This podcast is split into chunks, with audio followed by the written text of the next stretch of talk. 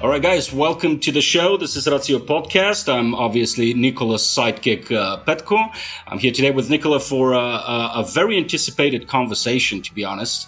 When Nicola called me and said, hey, Avi agreed to do that, we were both screaming like schoolgirls because we're actually fans of his work. And we've been looking closely at the things that he's been working on, especially for the last couple of years. So we are very excited for this conversation, and I hope you guys will find it interesting as well. Before we proceed, of course, the regulars, thank you very much for watching. Thank you for supporting us on Patreon. And hopefully after this conversation, you will continue to do so. Hi, Nicola. Can you hear me, mate? Just a quick sound check. Okay. You excited, buddy? You excited? I don't have really the words for it. We rarely get this kind of guests here, but we would love... Hey, come on! Don't tell. Speak more about it. Don't tell Avi. Okay, we had Neil deGrasse Tyson last time, so. All right. Okay, so I think Avi is here with us. Avi, hi. Can you hear us, sir? Yes, I can hear you very well, and it's a great pleasure to be with you. I was just telling my wife that if my mother was alive, she passed away a few years ago, but she would have been delighted to hear that I'm interviewed in Bulgaria, and especially in Sofia, where she studied at a young age. And I'm 50%, half of my genetic making is Bulgarian, so I'm very pleased. And that's the better half, I should say. I'm very pleased to be with you. Well, thank you very much for doing this. When Nicola said that, we rarely have guests such as you, he's sort of correct, because you've been, hitting the podcast universe, quite a lot recently. We've seen you like Joe Rogan and a bunch of other things. So it's really awesome that you agreed to do that. And obviously, we're looking forward for the conversation. Just if you allow me, I would like to make a short introduction for our audience. So you are an astrophysicist from Harvard University with focus on cosmology. And very recently, actually, starting from... let's just put a date on it, okay? So starting from 19th of October 2017, you have become sort of a controversial figure in the world of science because of the alternative views that you have regarding an object that we are going to discuss right now. So would you let me just quickly pass the ball directly to you and tell us how this story begins, okay? So 19th of October. It's actually quite interesting because, as you said, I worked on studying the universe, how the first light was produced, which is the scientific version of the story of Genesis. And that's what I did for a decade or two. And then I worked on black holes, a very extensive study of various aspects of black holes. And now they are very much in vogue. I actually founded the Black Hole Initiative, which is the only center in the world that focuses on the study of black holes back in 2016. And we brought together physicists, astronomers, mathematicians, and philosophers. And the one thing I learned by studying cosmology is that we don't know a lot. For example, we don't know what most of the matter in the universe is. We call it dark matter for the lack of a better word. But, frankly, we have no clue as to what it's made of. And when I worked on cosmology, it was customary to actually propose various explanations to the dark matter and, try and seek evidence for it. And that was a very productive activity.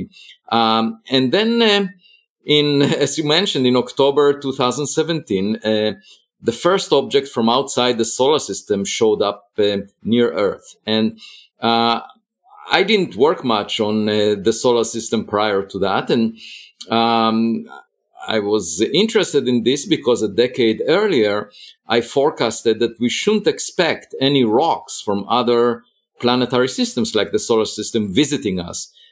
Simply based on what we know in the solar system, there aren't enough rocks that are kicked out from planetary systems that we would have a chance with the observatory in Hawaii that discovered this one, Pan-STARRS, to see a rock from another star.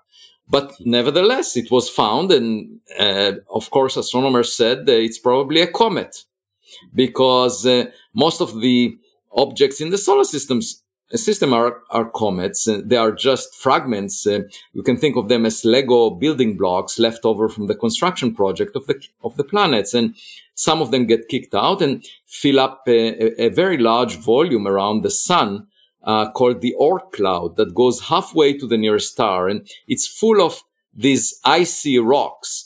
And it's easy to imagine that if a star passes by, it could dislodge some of these rocks into interstellar space. And therefore, we should see rocks from other stars that were kicked out over time, and they're in interstellar space. And these are mostly expected to be comets because they are rocks covered with ice. So when they get close to the sun, the ice evaporates, and you would see a cometary tail of dust and gas surrounding the object.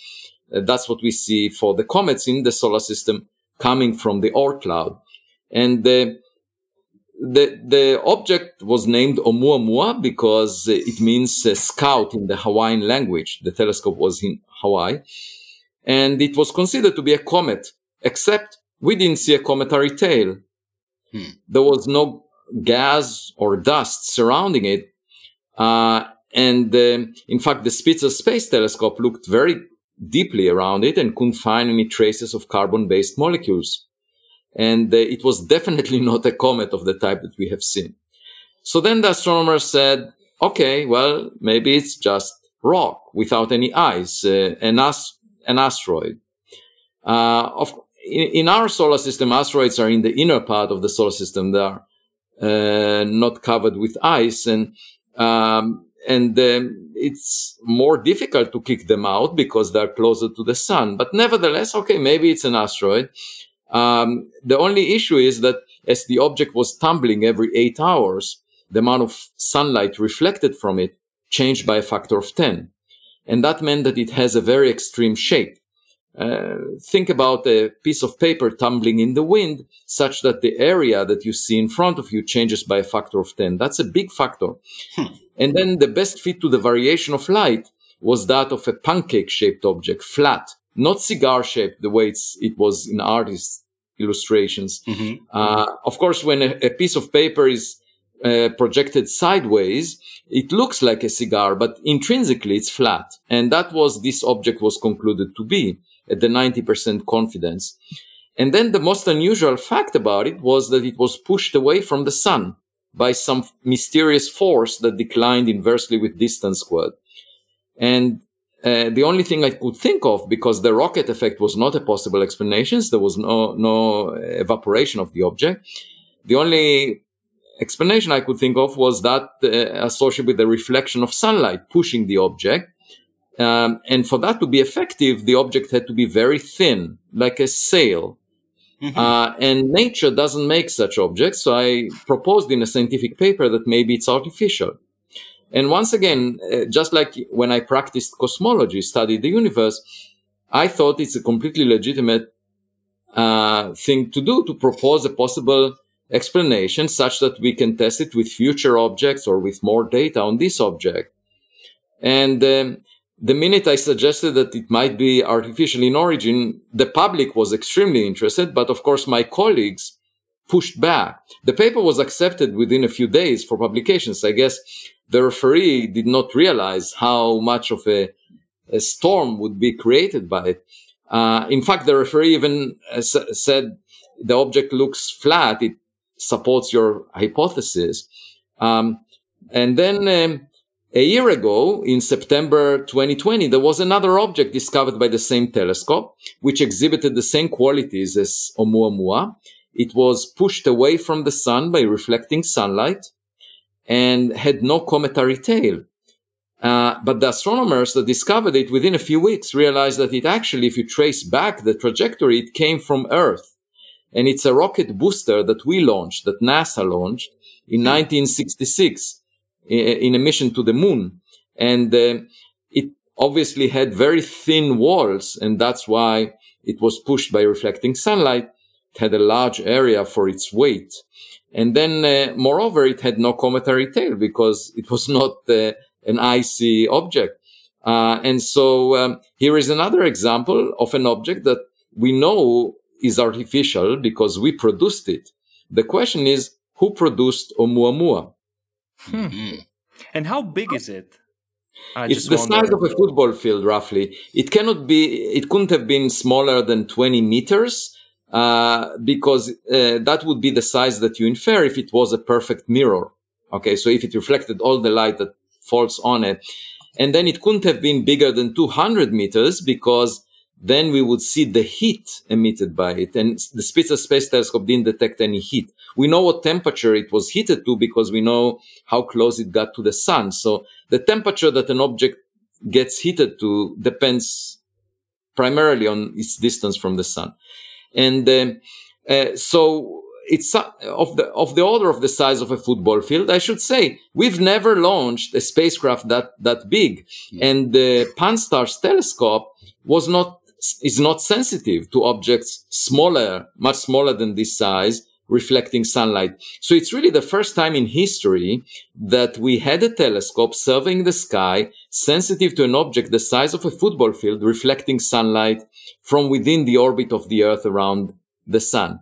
And, you know, if you remember, there was a paradox raised by Enrico Fermi, a famous physicist, about 70 years ago. They were talking at lunch in Los Alamos about the possibility of extraterrestrial intelligence and other technological life. And he said, well, if it's so likely, where is everybody? Mm. Now, the thing is, this is the wrong question. The correct question to say is, how can we fund a search for things that they may have sent, physical objects they may have sent. Enrico Fermi didn't have a telescope like Pan-STARRS surveying the sky. He had a fishing net with huge holes. You know, there is this tale about a fisherman that came back from sea and said, I discovered the new law of nature. All fish are bigger than 2 centimeters.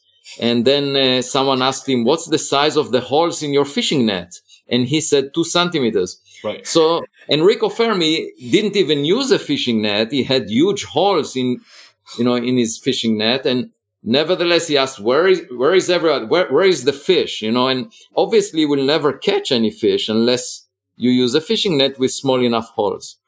But does that really means that we actually see and follow all the objects the size of Oumuamua coming our way? Because yes. It's not a big chunk. It's not a big object taken all the sizes of different asteroids and comets coming around. Right. Yes. And the reason is simple. The U.S. Congress tasked NASA to find 90% of all the objects bigger than this size. 140 meters, that have a chance of hitting the Earth. These are called near-Earth asteroids because we know that 66 million years ago, the dinosaurs were very happy. They were arrogant. They thought that they controlled, they are dominant relative to their environment. They were eating grass. The only mistake they made is not looking up because there was a giant rock the size of Manhattan Island that hit the ground and tarnished their ego trip. So we are, even though our body is much smaller than that of a dinosaur, we have the human brain. So we can build telescopes and get a warning about rocks coming our way. And that's what NASA was tasked with, finding all the rocks bigger than 140 meters that could hit the Earth. So that's why Pan-STARRS was constructed. The observatory's goal was to find some of these. And the next telescope that will do that is the Vera Rubin Observatory in Chile that will find about 90%, out of the 90%, about 2/3. So 60% of all the objects above 140 meters.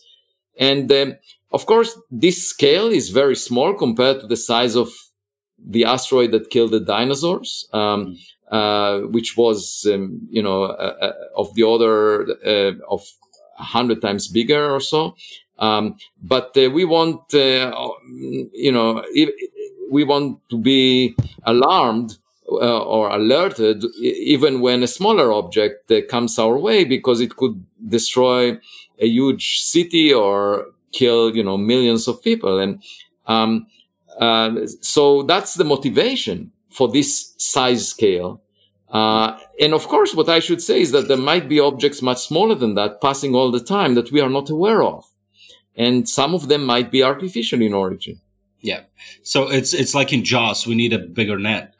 We need a different sort of net, to examine this object. But I just want to take a step back and consider all the other, let's call them conventional theories that were postulated when it comes to Oumuamua. Which one would you say is the most, plausible? So you have your theory, and then let's examine the alternatives. So that was interesting because I should say there was a review paper written by a group of astronomers after my paper was written saying Oumuamua is natural, period. But they wanted to establish it by authority. And they said there is no doubt that it's natural.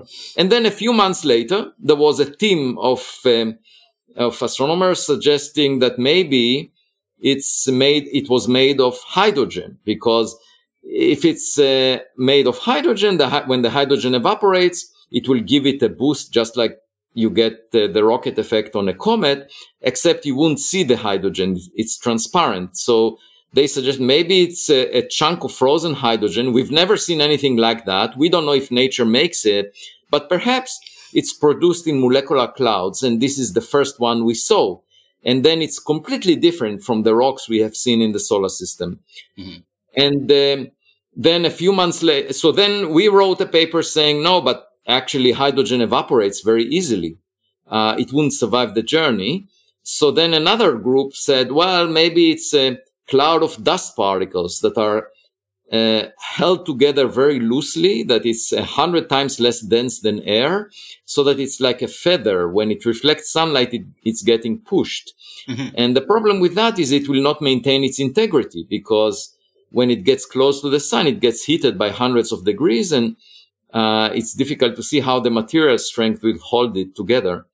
So then there was, a few months later, another group that argued, well, no, maybe it's a chunk of frozen nitrogen chipped off the surface of a planet like Pluto around another star. And the problem with that is the mass budget. There is not enough nitrogen. If you account for all the nitrogen available in the Milky Way and make chips like that, they chip all the surfaces of Pluto-like planets, you just don't get enough chips to explain Oumuamua is one of them. So You realize, first of all, there was a statement, it's natural. Then there were all these claims of various possibilities that it will be natural. All of them argue for something that we've never seen before. Mm-hmm, okay. Mm-hmm. And none of them says, oh, it's something we know about. So it's something we've never seen before. We don't know if it exists. So how can you say with confidence that it's natural? It reminds me of the story of a caveman that finds a cell phone. Okay. And the caveman is used to playing with rocks. So he would say, well, the cell phone is just a rock of a type that I've never seen before, which is pretty much what the mainstream in astronomy was saying about this object. It's natural, but of a nature, a type that we've never seen before. Mm-hmm. And then, of course, if the caveman would throw away and not collect more data, more information about this object, throw it away, then that would be the end of it. It's a self-fulfilling prophecy. But if he would press a button and record his voice, and then press another button, record his image, it will become clear that it's not a rock. And so my point out of experiencing what happened with Oumuamua is, let's get more data. Let's use as much information as we can to infer the nature of these objects. And the best way to tell is by taking a high resolution image, passing close to such an object. And you really need to pass within 1,000 kilometers in order to tell what the object is, because it's rather small. That was one of the main motivations for me to establish the Galileo Project. So the idea is to send a spacecraft passing near the next object that looks as weird as Oumuamua was, and take a close-up photograph, because they say a picture is worth 1,000 words. Mm. In my case, a picture is worth 66,000 words, the number of words in my book, Extraterrestrial, that I wrote earlier this year and became a bestseller. So Now, if you ask me just to wrap up what we discussed, I would say it was very surprising to me that I applied exactly the same approach as I did in the context of the nature of dark matter to an object which looks weird, cannot be explained by things we have seen before. And I said, okay, well, let's collect more data. And I got so much pushback from the scientific community that was really surprising because, you know, that's the way we do science. Science is done by finding anomalies, things that do not match up with what we expected, because they can teach us something new.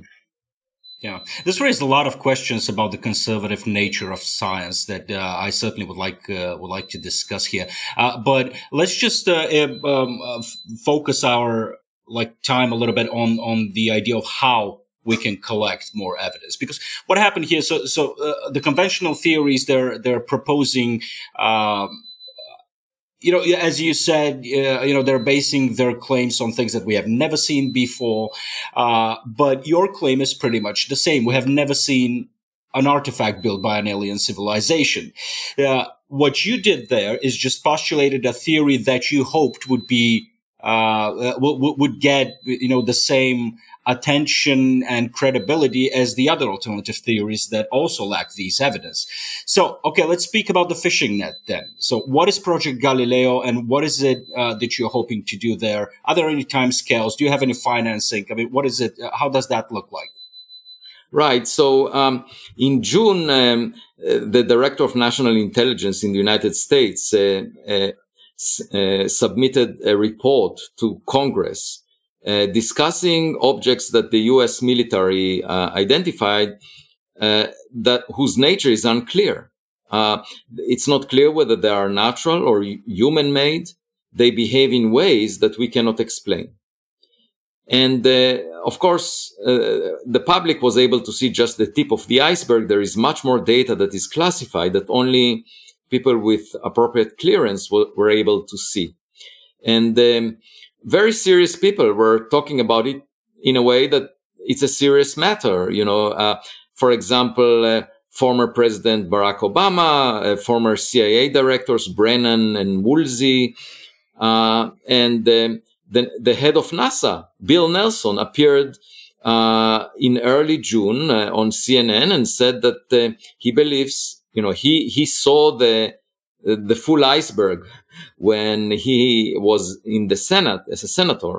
And he believes that scientists should be engaged in figuring out the nature of these objects. And here we are talking about objects in the Earth's atmosphere, not an object passing near Earth, like I was discussing before in the context of Oumuamua. And by the way, Oumuamua was the first object from outside the solar system that we found. So you cannot just say, okay, it must be a rare fluke. It's not a rare fluke. It's the first one. Okay. So when I heard Bill Nelson say that, and he's the head of NASA, which is a scientific organization, I immediately submitted a proposal to NASA and said, I'm willing to make your boss happy and engage in trying to figure out the nature of these unidentified aerial phenomena, UAP. I didn't hear back from them. But around the same time, a lot of people visited the porch of my home. This is during the pandemic, and I hosted visitors at the porch without mask. And some of them were wealthy individuals that decided to donate funds to my research account at Harvard University. And that was a surprise to me because I didn't fundraise. They came to my porch with questions about my book and were inspired by the vision and decided to support my research. And actually, there were lots of interesting visitors to my porch, including two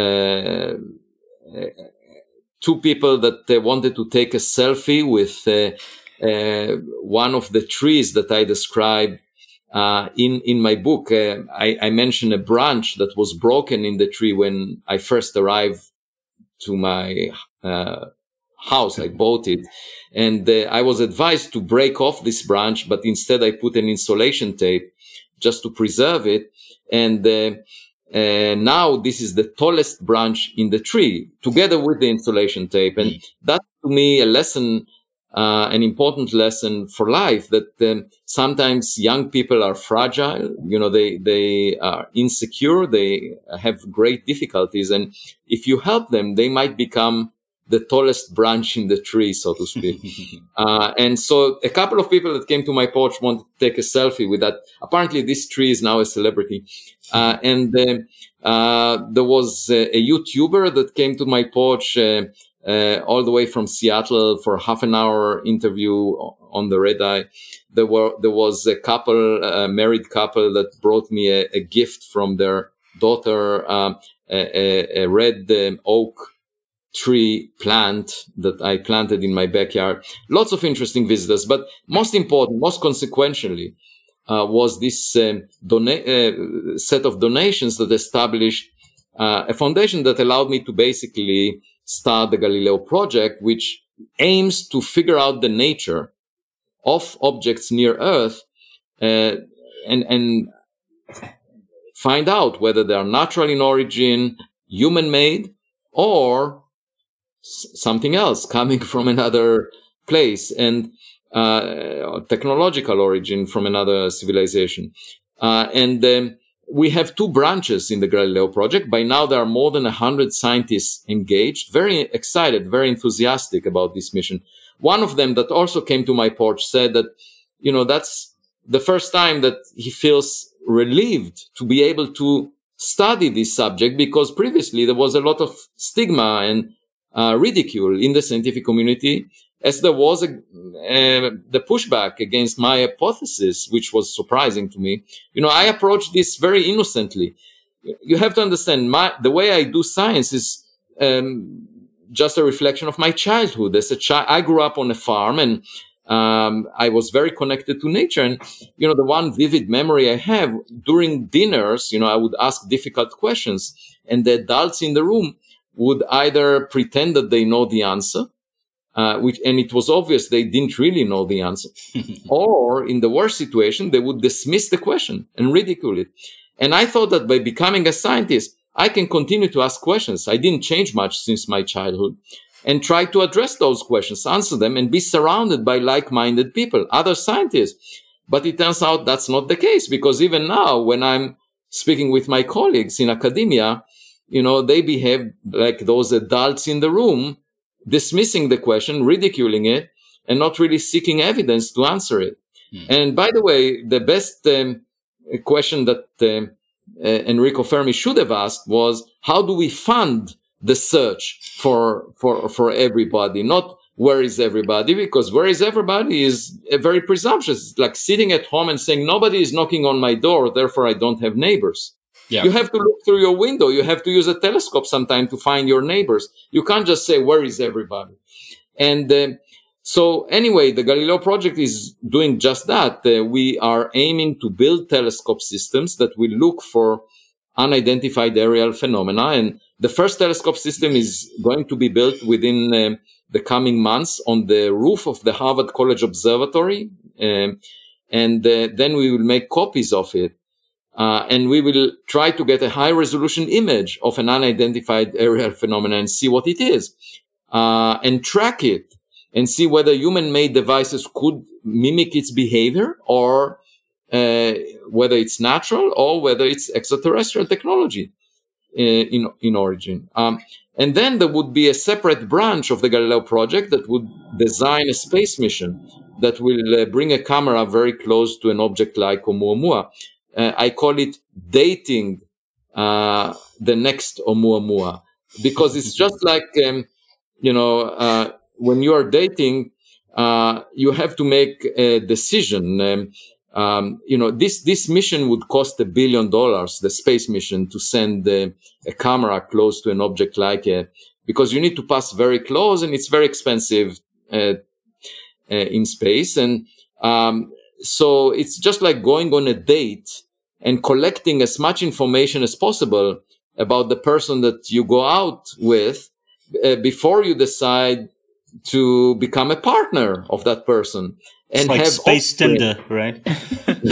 Yeah, so it's a big investment. If you have an offspring, you have to make sure that the partner has good genetic making, is a good companion, because there is a lot of effort into the relationship during the time that you have an offspring. And in much the same way, it costs so much money to send a camera to get close to an object. You need to make sure that it's really like Oumuamua.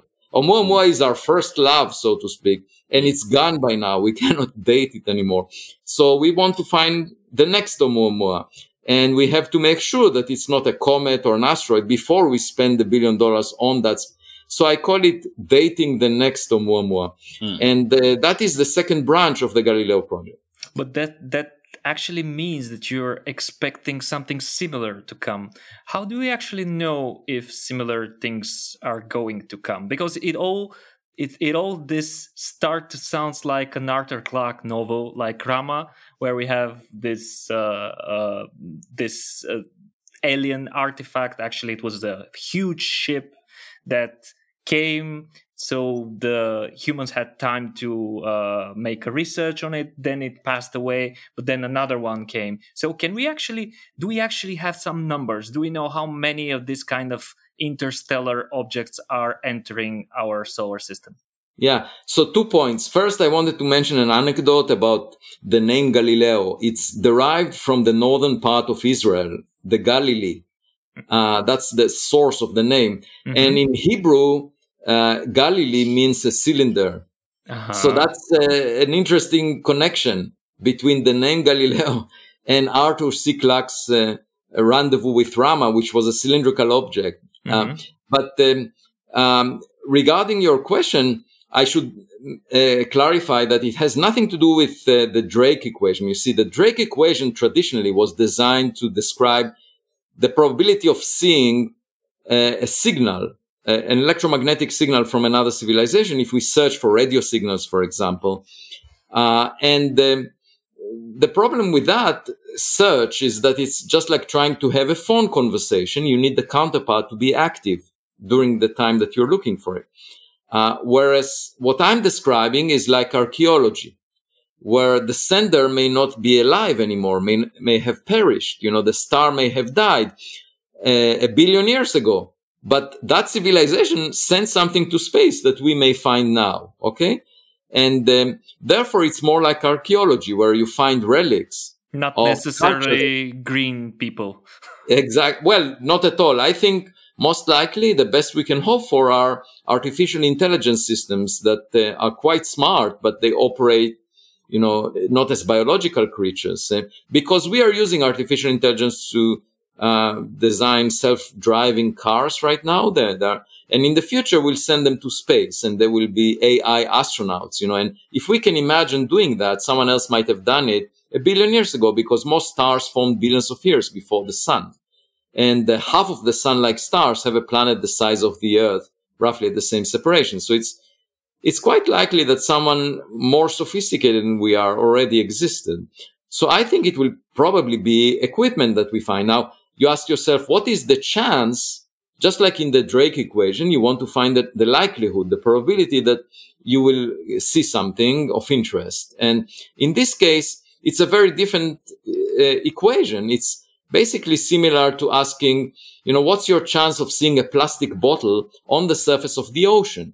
It's just, you know, when trash is sent to the ocean, like plastic bottles, they keep accumulating over time. And you just need to know how many bottles are there per square meter on the surface of the ocean. And then you know your chance of finding one.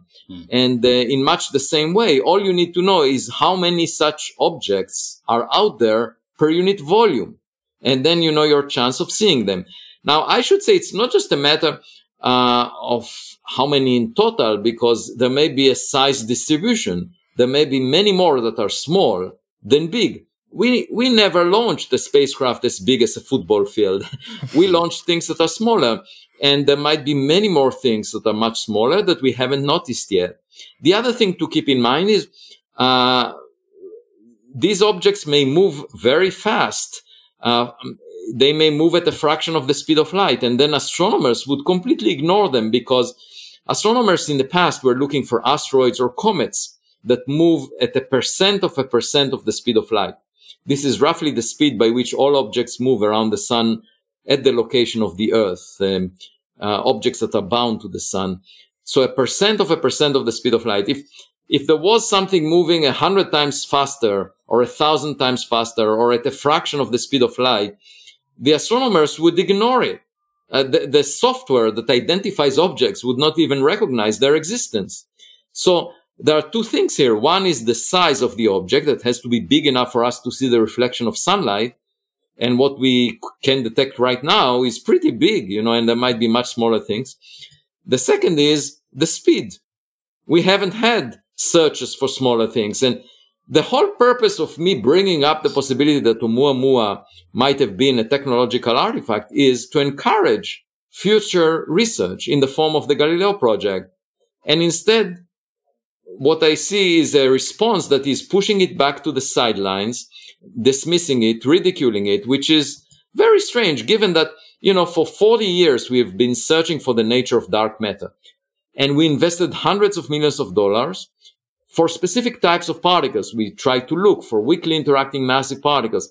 We haven't found anything. 40 years. Now imagine investing hundreds of millions of dollars in the search for equipment from other civilizations for 40 years. If at the end we won't find anything, we will be at exactly the same point as the search for dark matter is right now.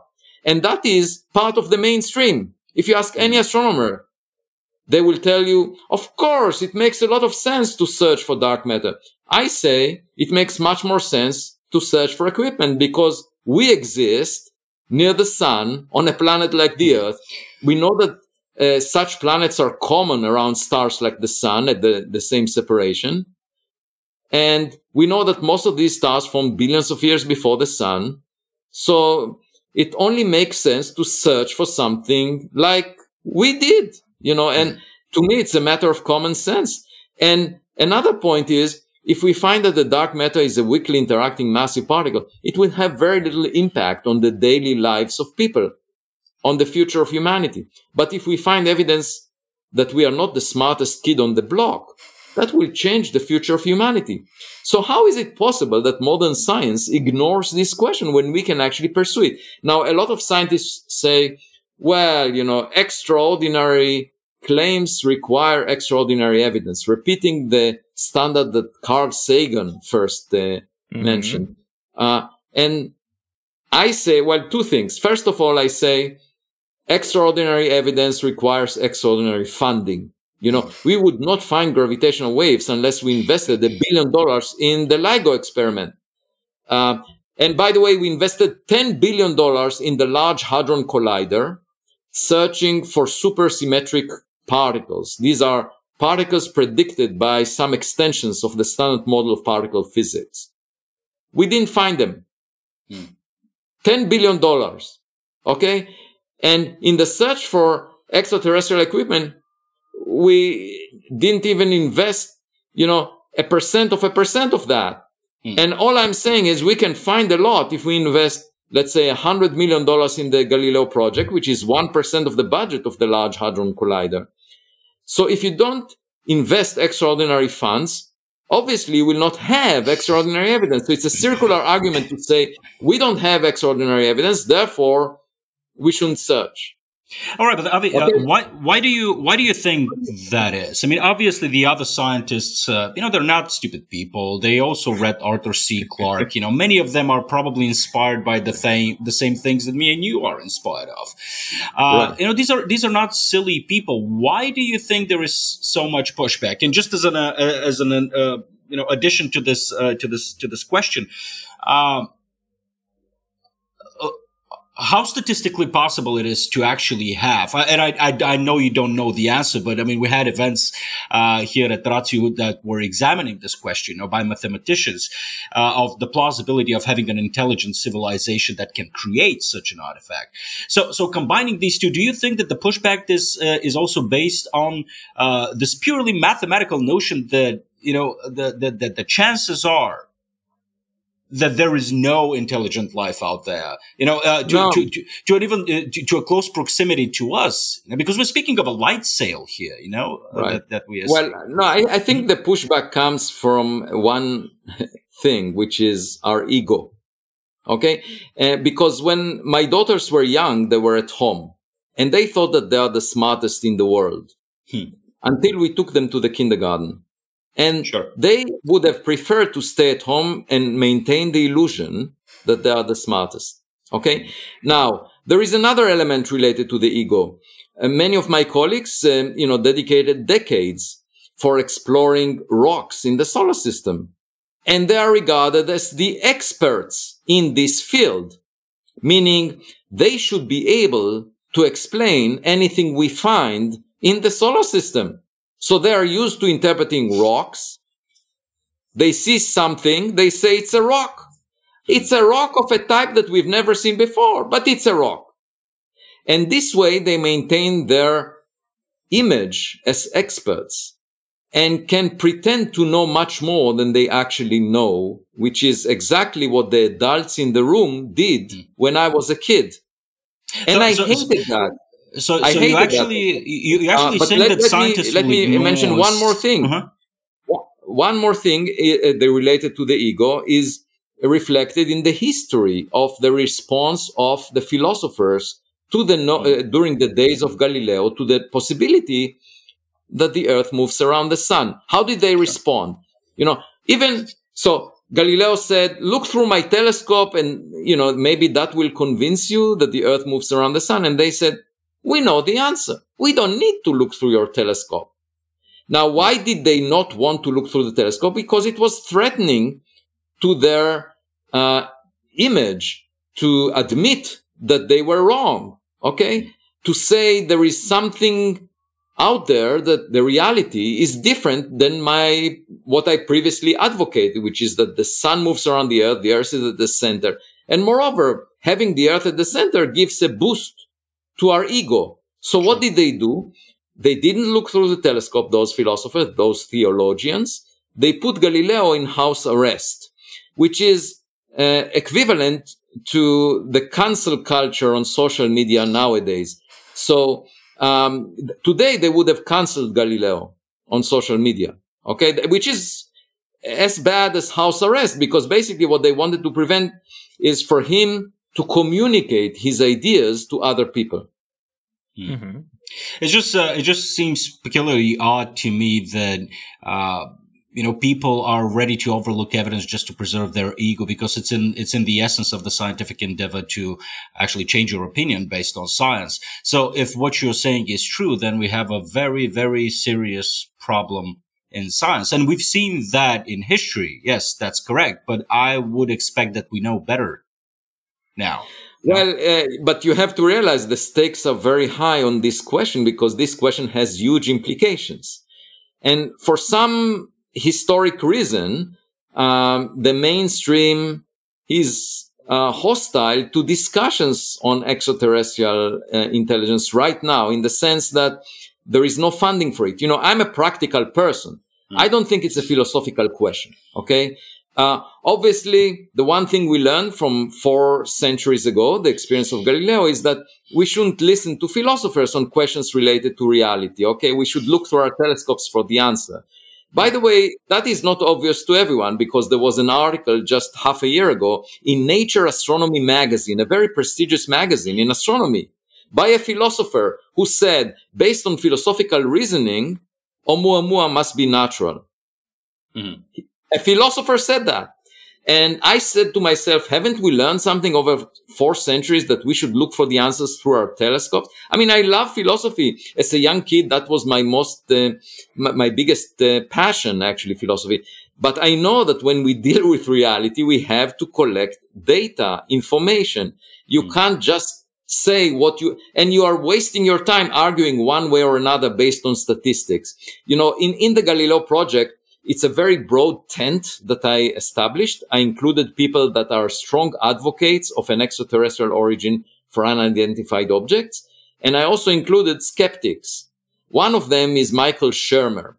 And he, I asked him to present his view, and he gave a 10-minute presentation. He is a Galileo member, and discussed Bayesian statistics and said, you know, what's the likelihood that these unidentified objects are natural, human-made, or extraterrestrial? And I said to him, look, this is not a statistical question, because if we have good enough evidence, if we get a high-resolution image, we can tell the difference between a natural object, human-made object, or something else. And therefore, that's what the Galileo Project is trying to do, move this question away from statistics by reducing the uncertainty, by getting better data. And I told him I have, so he said, oh, that's great. So when you have that data, I will be glad to report about it in my magazine. He is an editor of a magazine called Skeptic. Yeah, we are familiar with Michael. Yeah, we all been young and passionate. Yeah. So I told him, well, that's not a sufficient gesture as far as I'm concerned. I want you to change the name of the magazine from Skeptic to Believer. Okay, but that also brings another problem here, because obviously when it comes to conservatism in science, it's a big deal to young minds. So when you need to chase a bold idea, you need to have an influence. And if you have, usually people have their best ideas while they are young.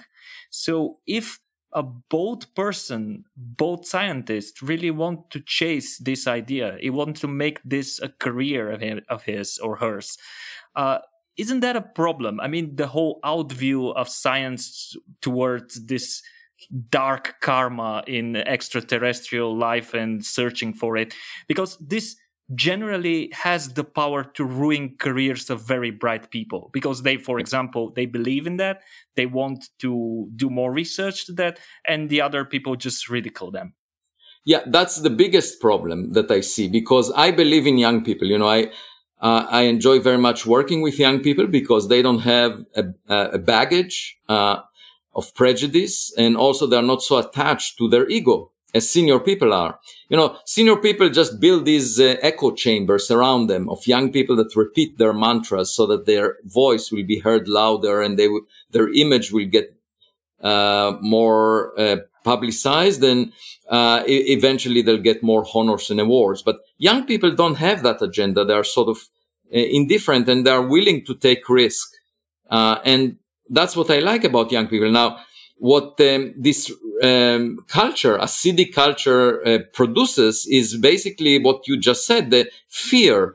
And young people are afraid of approaching this subject. And as a result, you know, they pursue a more solid ground of basically not innovating and not deviating from the beaten path. You see, the Galileo Project followed what Robert Frost mentioned in his poem, that he went to the woods and saw two paths. One of them was the road not taken.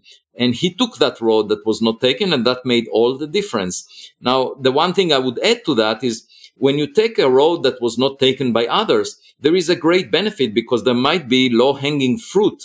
And because nobody else took that road, you might pick it up. It's easy to find new things if you take a road not taken.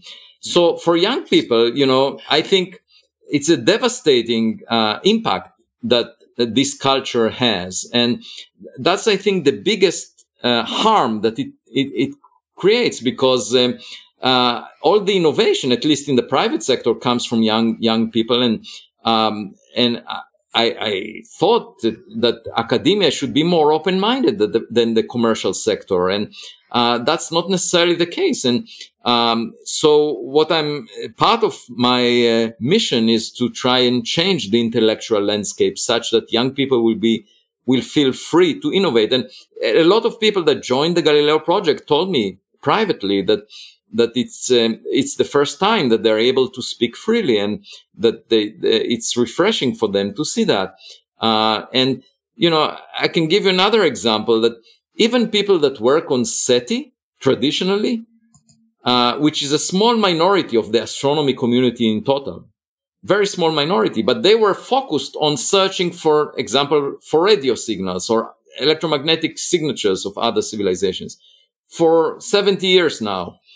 Even they have are opposed to discussing the possibility that unidentified aerial phenomena could be from an extraterrestrial origin. And recently, just a few months ago, there was even a report written by members of that community saying that this subject should not be part of conferences where the SETI community discusses astronomical evidence, because it's not astronomy. And so here we are actually drawing red lines. Well, but this is completely inappropriate, because let me just mention that astronomy is engaged with studying the sun, meteors that enter the Earth's atmosphere, you know, things that are relatively close to us. There is no minimum distance limit in astronomy. It's everything that is studied by using telescopes. And that's what the Galileo Project is trying to do, use telescopes to collect data on objects and figure out their origin. Okay. And that's what I mentioned to the Harvard administration when they asked me whether the Galileo Project is related to my day job. And I said yes, because for several decades I worked on interpreting data that was collected by telescopes. It's part of astronomy as far as it should be part of the mainstream. But what I find, which is really strange, is that the SETI community is trying to appease other, people that push back on this subject, and they want to not to make them upset, and they do it by basically making statements that everyone else would like, so to speak. And, it's the same as with social media, that when you're trying to get more likes on social media, you try to satisfy the will of other people. That's why I don't have any subscription to social media. And I believe it's this groupthink is a big problem, especially when you're trying to innovate. And what I hope to do is create a change in this culture such that this subject will become part of the mainstream, and then young people will be able to work on it, because it's extremely exciting. Now, the interesting point is the public understands that. Okay. The general public is extremely excited about this study. And that's why my book became a bestseller, translated to 25 languages. The government, the US government, which is supposed to be the most conservative organization relative to academia in particular, is open-minded about it. Just last week, the U.S. Congress decided to establish a new office in government within 180 days from now, a new office that will study unidentified aerial phenomena. So they take it as a serious matter. They need to establish an office that will collect the data from all segments of governments that do not speak to each other and get to the bottom of it, at least with the data that military personnel collected. So I'm saying the government, a conservative organization, taking it seriously to the point where they will have an office dedicated to the coordination of the data assembly. They are not ridiculing it anymore. That's the biggest impact, that it's not stigmatized anymore, and people will come with reports and they will be analyzed. Most of it will be classified, not open to the public. And I'm saying the government is more open-minded than the academic community to discuss than the SETI community. Just 2 months ago, the SETI community didn't want to engage, to allow conferences to feature this subject. The government allows an office to be established. Mm. So how is that possible? And, it may well be that some people in academia right now behave just like the church did 4 centuries ago. And as you say, that is extremely surprising, given the fact that we are in the 21st century. And, I'm sure it's not only my experience, that it appears in many other scientific disciplines. And in fact, I heard from people in different disciplines mentioning that. And if you go through the history of science, you'll find many examples where subjects were ridiculed and eventually turned out to be extremely important. Yeah, I think it's a healthy process, what you just described. that institutions are opening to the idea of examining these phenomena, which are obviously, as you say, of a huge interest to the public. In regards to academia, obviously one needs to be able to form a hypothesis, to design an experiment, to get the proper funding to conduct the experiment, and then based on the facts that they find, to make the claim that they want to make with conviction. Now, I guess one of the problems when it comes to the personal criticism that you're receiving is the fact that to some people it's not. It's to some people you are already making the claim without having collected the evidence, and I'm addressing that because I think it's important. You know, you did mention your book, which has a subtitle that is making a bold claim, essentially. So just to get this out of the way, are you asking a question or you are making a claim with a conviction? That they are no, I'm not making a claim with you can never make a claim with conviction in science, because the evidence is never complete, right? Right. But what I'm saying is that this object was the first that we discovered from outside the solar system, and it looked weird. Yes. And that's intriguing enough to collect more data on objects like it.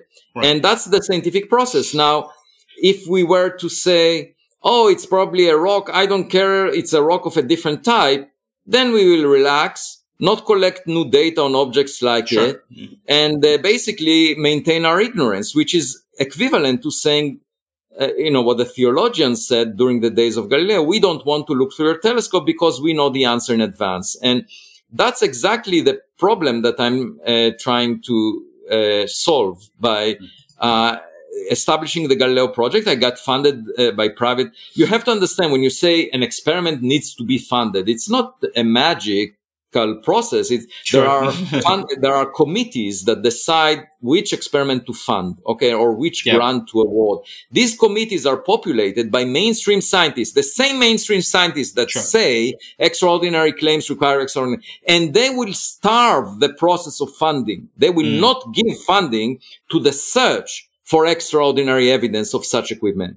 So it's a circular argument. They would say there is no extraordinary evidence. At the same time, they would say we have other priorities. We want to figure out the nature of dark matter. We want to find supersymmetric particles.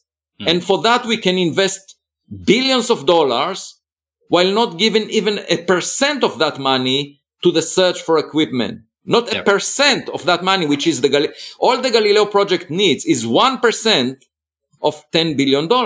Okay. And that was never given. The Galileo Project is the first scientific project. So I think it's disingenuous on the part of mainstream scientists to say, oh, the evidence is not strong enough. That's not a good subject to discuss at all. You know, we just, instead, what they should do as, if they are really sincere as scientists, they should say, this is intriguing. Let's allocate $100 million to $1 billion in the search for the nature of objects like Oumuamua. Okay? Because that's a high priority item, given the possibility that they might be something unusual. You know, one of the colleagues of mine, after we heard a talk at Harvard about Oumuamua, and he worked on rocks for decades, he said, Oumuamua is so weird, I wish it never existed, which is pretty much the approach that, basically for experts, they want to shove it under the rug. And the rug here is it's natural. Okay. And that was the basis for the original review paper that I mentioned in Nature that said it's natural based on authority. And if it was obvious that it's natural, why did you need these other groups saying, oh, maybe it's a hydrogen iceberg, maybe it's a nitrogen iceberg, maybe it's a dust bunny? So what I'm saying is, to argue against me that the evidence is not tight enough and therefore there should not be any discussion is disingenuous, because all the natural proposals that were made invoke something that we've never seen before. Sure. Okay? And therefore we should leave the possibility on the table. And since it has such huge implications for the future of humanity, just like Pascal's argument that, the possibility that God exists is so significant that we must consider it. Okay. So the possibility that this might be a piece of equipment has such huge implications that it makes sense to invest $1 billion in trying to figure this out. So that's where the discussion should be. Sure. The discussion should be about investing $1 billion rather than saying, oh, the evidence is not good enough. Sure, I would agree. Go ahead, okay. I would like to make a step away from politics and come back to science for a while and answer some specific questions that I'm pretty sure our audience will be really delighted to have more details on it. So when we are talking about being prepared to meet similar objects coming in the future, or generally about the nature of Oumuamua. So how can we really know it's a spaceship? I mean, what tools do we currently have as an instruments and data sets, telescopes and things like that? And what tools do we have on our disposal that can tell us more about it? And what kind of details about the physical properties of these objects can we actually get? Like, can we have the density of it? You already mentioned the albedo change. That means the change of reflectivity of light. What else can we actually learn from looking afar, and what can we learn as we get closer to it? Yeah, so the best example is the OSIRIS-REx mission to the asteroid Bennu, that not only got close to asteroid Bennu, so you can see that it's a rock because it had all these rocks on the surface and also some sand and so forth, but it actually landed on it. And it scooped some material that it will bring back to Earth in 2023. So that was an example for a mission that had a rendezvous with an object and landed on it. So obviously, if we can land on such an object, we can tell whether it's a nitrogen iceberg, a hydrogen iceberg, a dust bunny, where, you know, we will not even land. We will just go through it because it's so fluffy. Or it has screws and bolts and some buttons on it. And I would love to press some buttons if it has them. Just like the caveman, you see, some people ask me, how do we tell what the technology is about? If they are 1 billion years ahead of us, you know, those that produced it. And the answer is, just like the caveman is able to tell that it's that it's not a rock, because it will do things that look like magic to us. Okay, so we will press a button and see things. Well, to identify that it's a technological relic, we don't need much. You know, we just need to exclude the possibilities that it's not a rock or things that we have seen before. Okay, so that is the first step, to say it's not natural. Okay, and that we can do also from a distance. You know, instead of landing on it, if we come within 1,000 kilometers and take a high resolution image, then we can tell whether it has bolts and screws on it or whether it's maybe just a rock. Okay. And then from a great distance, of course, the larger the distance, the less information you have. So it will be more uncertain, but we could see if for example, in the context of unidentified aerial phenomena where, you know, the object might be small and you can just monitor its motion. The claim by military personnel was that some of these objects move in ways that we cannot reproduce. They would move, you know, very fast. And if they are real objects, huge accelerations like that cannot be mimicked by technologies that we possess. And by we, I mean humanity, not just the U.S. And so, of course, the reason it became a priority for the U.S. government is because they worry about the safety of the military, the pilots, for example, that discovered them, because, you know, there is a question of national security. You know, what do these objects mean? I mean, if they were created by an adversary, by another nation, perhaps another nation has technologies that are far beyond what the U.S. imagines. But I would doubt that. Okay, perhaps it's a natural phenomenon of a type that we've never studied before. The point is they decided that it's sufficiently intriguing to establish a new office. And that requires a lot of funding, you see, on the government to establish a new office. I'm saying if the government is doing that, how can the academic community say, oh, the evidence is not interesting enough, even though we saw something, it may well be natural of a type that we've never seen before. And, you know, we don't invest more money in funding the gathering of data. I think the correct response to that would have been, wow, this is intriguing, something unusual. The first object that came near the Earth from outside the solar system looks weird, okay? Even if it's a nitrogen iceberg, even if it's a hydrogen iceberg, that would mean that there are nurseries that produce these objects that are very different than the solar system, okay?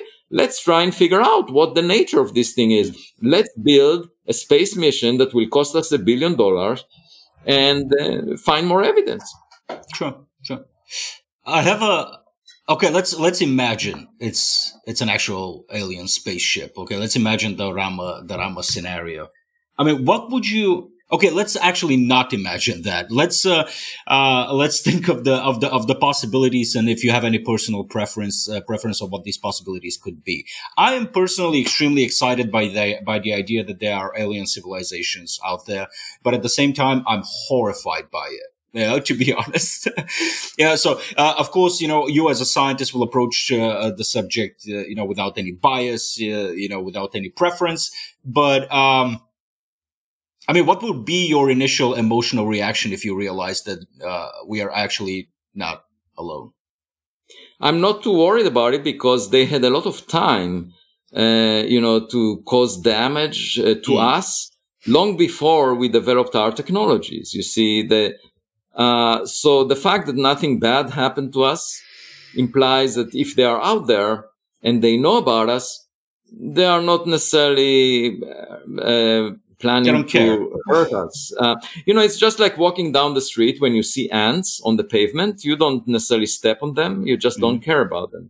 Yeah. Or if you're curious, you monitor how they, you know, what they do. But so it's possible that they're watching and not doing much.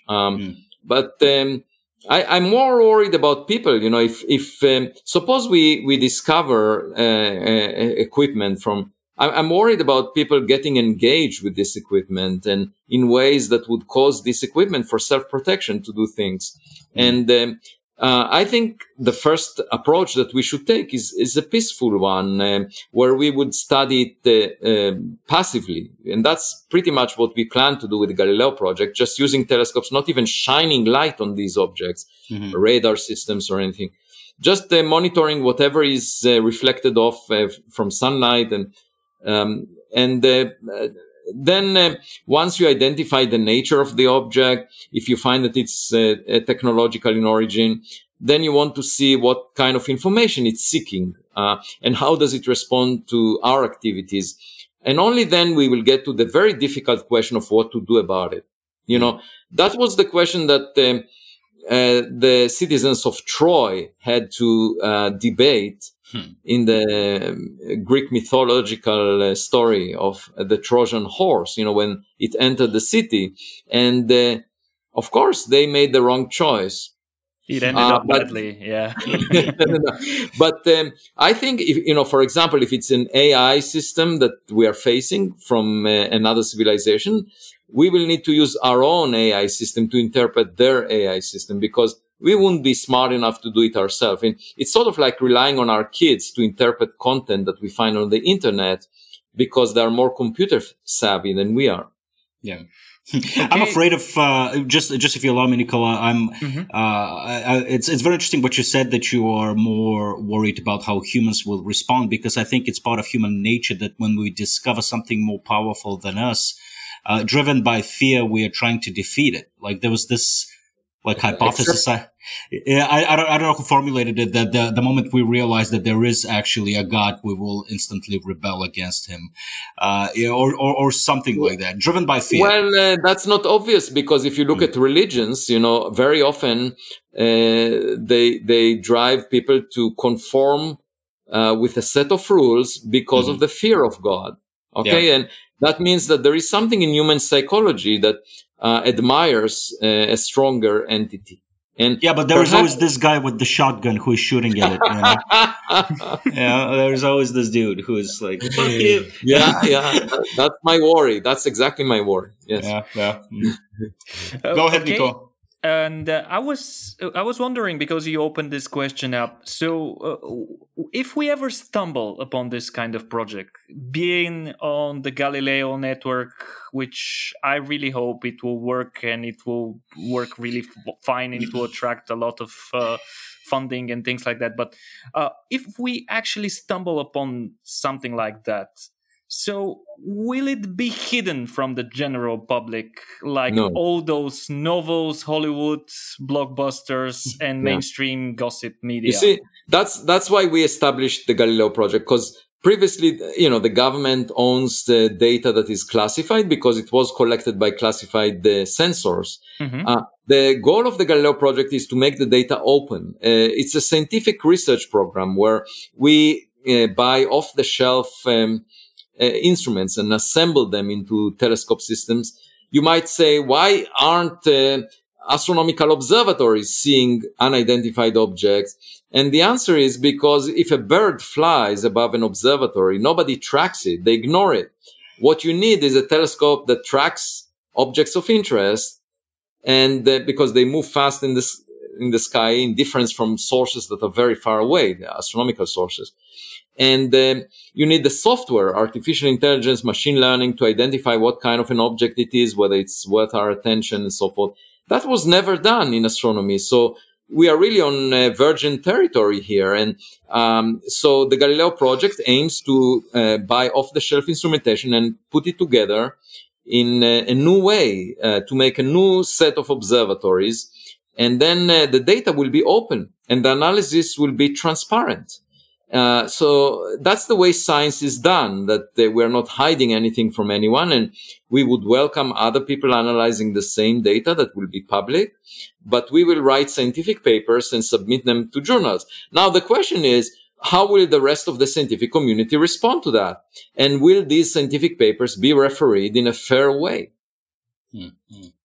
Well, that's a question that remains to be answered, right? I mean, it's we'll see. I'm certainly looking forward and excited about the Project Galileo, and I wish you all the success and luck when it comes to this project, because it's after SETI, this is really the first organized effort to do something about finding specific research into that area. Yeah, and finding some real evidence at the end, because I have an 8-year-old child, and he's asking questions about aliens all the time, and it's always another no kind of answer, So we just it's a mental exercise. Don't pretend to be the adult in the room. Just send him to become tell him to become a Galileo member when he grows up. To be a king. Yeah, grows up, and I should say also that. The Galileo Project, hopefully, we'll find something. We are focusing on objects, not on radio signals or type of SETI research of the past. In fact, I wouldn't even call it SETI. I would say it's a search for technological relics. It's a very different. This was never done by a team of scientists before. Yeah. And your son could be a very valuable member of that. One of the first, he's a fan of Indiana Jones. Now it's going to be a space version of that, like a first space archaeologist. All right, that was really fascinating, Avi. You've been very generous with your time, and it was an awesome conversation. So me and Nicola, we thank you very much for taking the time of talking with us. Thanks for hosting me. It was a real pleasure, and. Once again, I'm sure my mother would have been thrilled to know that I spoke with you, and that the Bulgarians will hear this interview. Yeah, and hopefully you will find the time to visit, half of your home place. I don't know if that's even a thing. But Haskovo is a nice place. It has the biggest statue of the Virgin Mary in the world, if that is something really? That could attract you. I'm sure I will recognize a lot of the food from my childhood. I will recognize if I visit. Yeah. So plenty of reasons to visit Avi, and hopefully you'll give us a call and we'll take you on a nice dinner. And yeah, We'll talk even more. So thank you for doing that. All right, guys, that was our conversation with Avi Loeb. So check out his book. Continue the discussion. Do your own research is not something that one should say in this day and age, right, Nicola? It sounds like a bad idea. But either way, I hope you like this conversation. And if you would like us to have even more of those, you can support us on this on patreon.com/RazioBG. It's rather difficult to say that in Bulgarian. So thank you guys for joining us. Thank you for staying till the end, and we will see you next time.